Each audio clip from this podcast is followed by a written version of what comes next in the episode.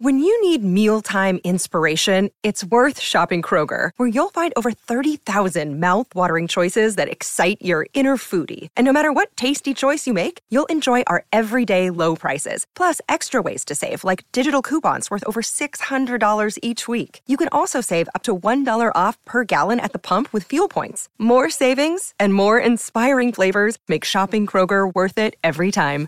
Kroger, fresh for everyone. Fuel restrictions apply.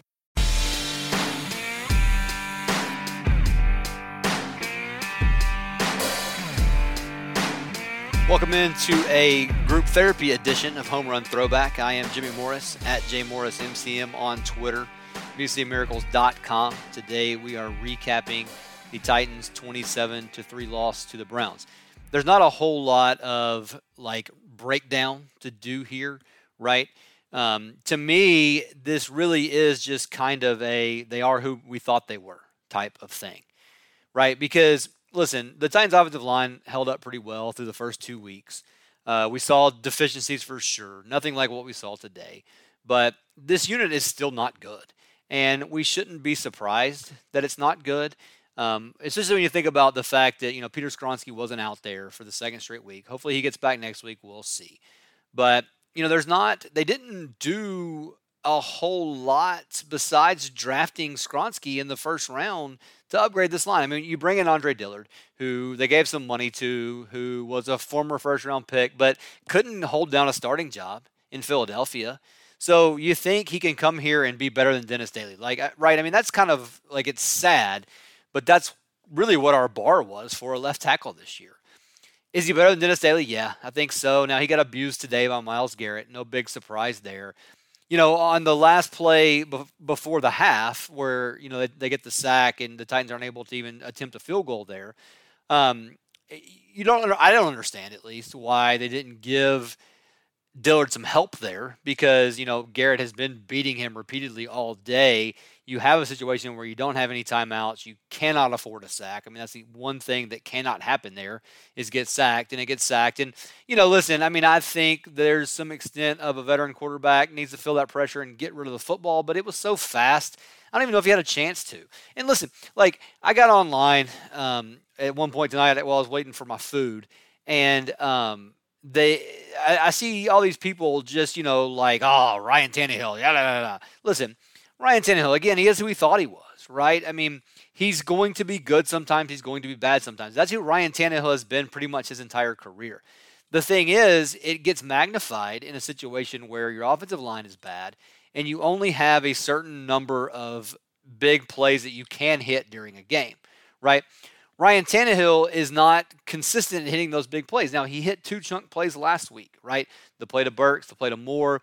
I mean, he hit one to Moore today, but like – Ryan Tannehill needs volume to be successful in that way, right? And, and, not not like volume. He's never been. He's been an efficient guy here. He hasn't been a volume guy here. He's been a rhythm guy here and, and play action that kind of volume. But I, when I'm talking about like big play shots, that kind of stuff, he needs he needs a few of them to hit a few of them, right? He's not gonna he's not gonna go ten for ten right? And so in a game like today, where you only have a certain number of plays that even like develop enough to where it even matters what kind of type of throw the quarterback makes, it's gonna be he's not gonna make he's not gonna be successful in that arena. He's to be successful in an arena where play action is working. It's buying him time. He's able to see what's in front of him and he's able to hit a receiver. Okay? So he needs that type of stuff to be successful.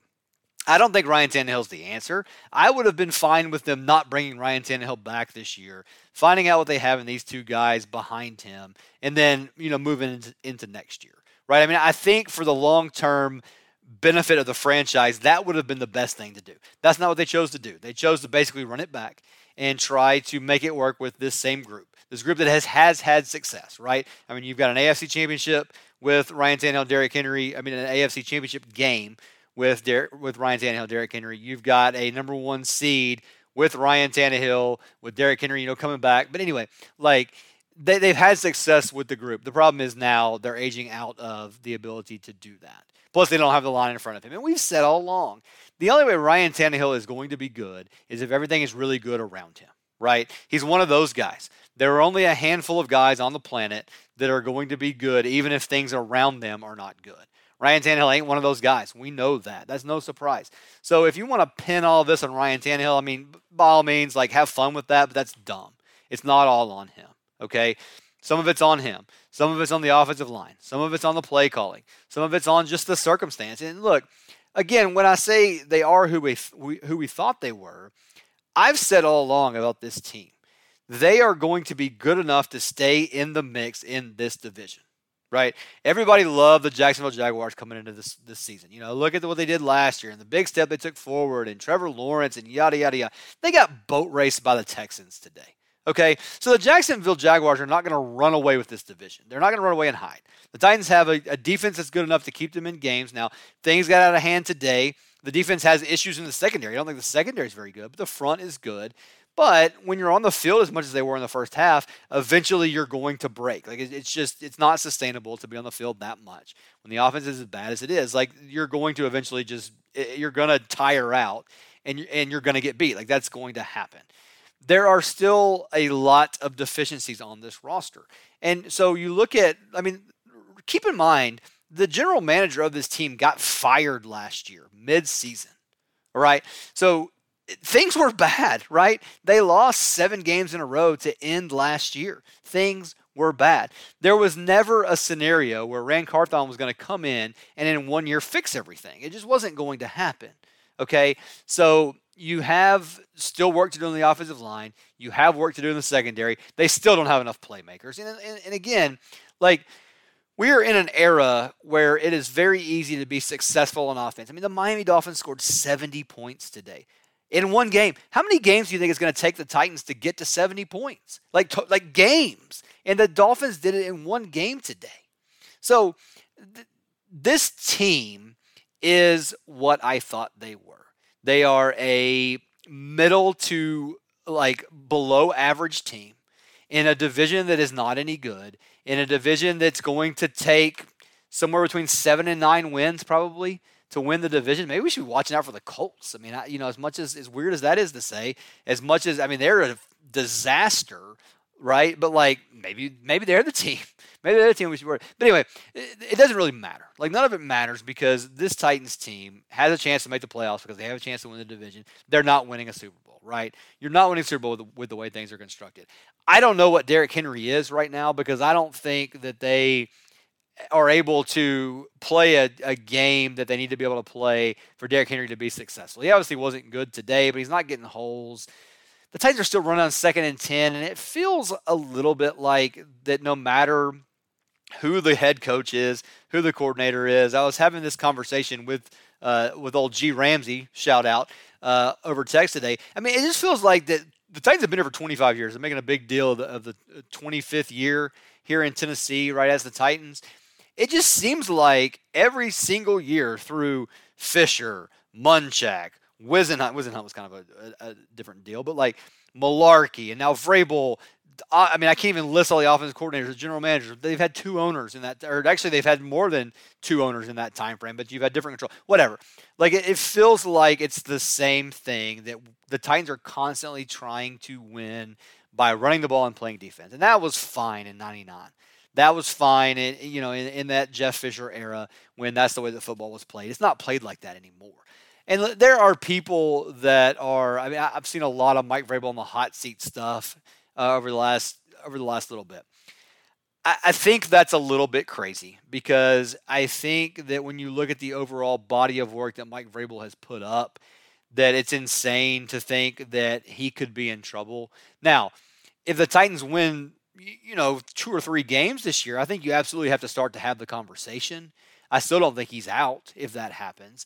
Um, I think there is concern about uh, uh, him being a defensive guy versus not having an offensive guy in this current like in the current way that the NFL is set up. Like I do think there's something to that. But I think you're crazy if you think that Mike Vrabel should be gone. I think he's done a really good job. I think we obviously know he's a really good motivator. He knows how to get guys to play hard.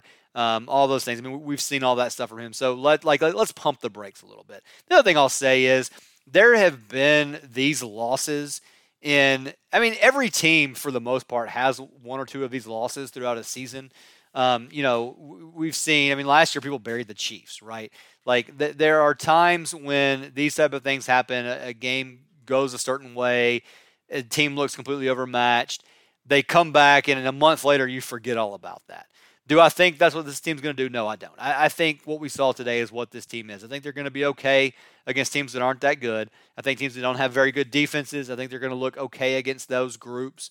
Um, I, I, think that the Titans' defense is can is going to be able to generate generally enough pressure to make other to make opposing quarterbacks uncomfortable, and so they're not going to. But I mean, look at it like the Titans have now. You're you're three weeks into this season and Deshaun Watson threw for 289 today, and that's the least amount of passing yards they've given up on the season. Okay. So, as good as we think this defense is, and as good as I do believe that the front is, the passing thing has been a problem. Now, they still don't give up yards on the ground, right? I mean, the, the, the Browns had 78 yards rushing today. That's a team that, that came in, I'm pretty sure, leading the league in rushing. They don't give up yards on the ground. That's just not a thing that happens. They're very good up front. But they have a problem against against quarterbacks that, that can. I've never not even quarterbacks just quarterbacks in general, right? I mean, Derek Carr, they gave up 300 yards to Derek Carr. So I just I think that what we're going to see with this team is what we saw today, but it's just in in some weeks it's not going to be as obvious because Myles Garrett is not going to be lining up on the other side of the ball. Last week they had success, but you know Joey Bosa didn't play most of the game. He was coming back from an injury. When they put him in there, he got a sack basically every time. So again, like I think that we just need to kind of accept that this is what this team is going to be. This is who they are. And we're going to see these ups and downs this year. And then we'll see next year what the plan is. I've seen some clamoring for them to move on from Ryan Tannehill. Listen, I'm, I mean, fine. Like, do it. I don't care at this point because they're not winning the Super Bowl. Um, you need to know what you have post Tannehill right? Because he's not here next year. I don't, I don't see any scenario where he's here next year. I don't think Derrick Henry's here next year. I think this team looks way different next year. I think DeAndre Hopkins is maybe here. So like there's there's a lot of things that need to change. Um, and that are going to that are even going to change next year. So if you want to go ahead and start that clock, if you want to give a game to Malik Willis, if you want to give a game to Will Levis, like I, I don't care. That, that's fine. It doesn't. Sorry, my my watch is listening to me apparently.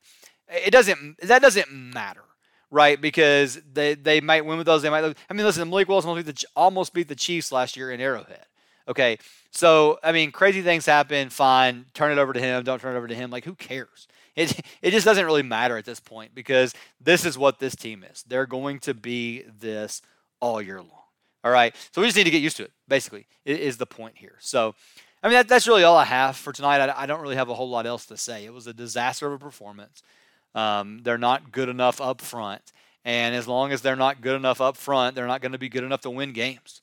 I mean, that's that's really what it boils down to. Unless you have, I mean, listen, remember, you we all remember, right? The year the Titans were the number one seed, and they sacked Joe Burrow what six, seven, eight times in that game, um, and the the Bengals were still able to win. Part of that was because Ryan Tannehill threw three interceptions.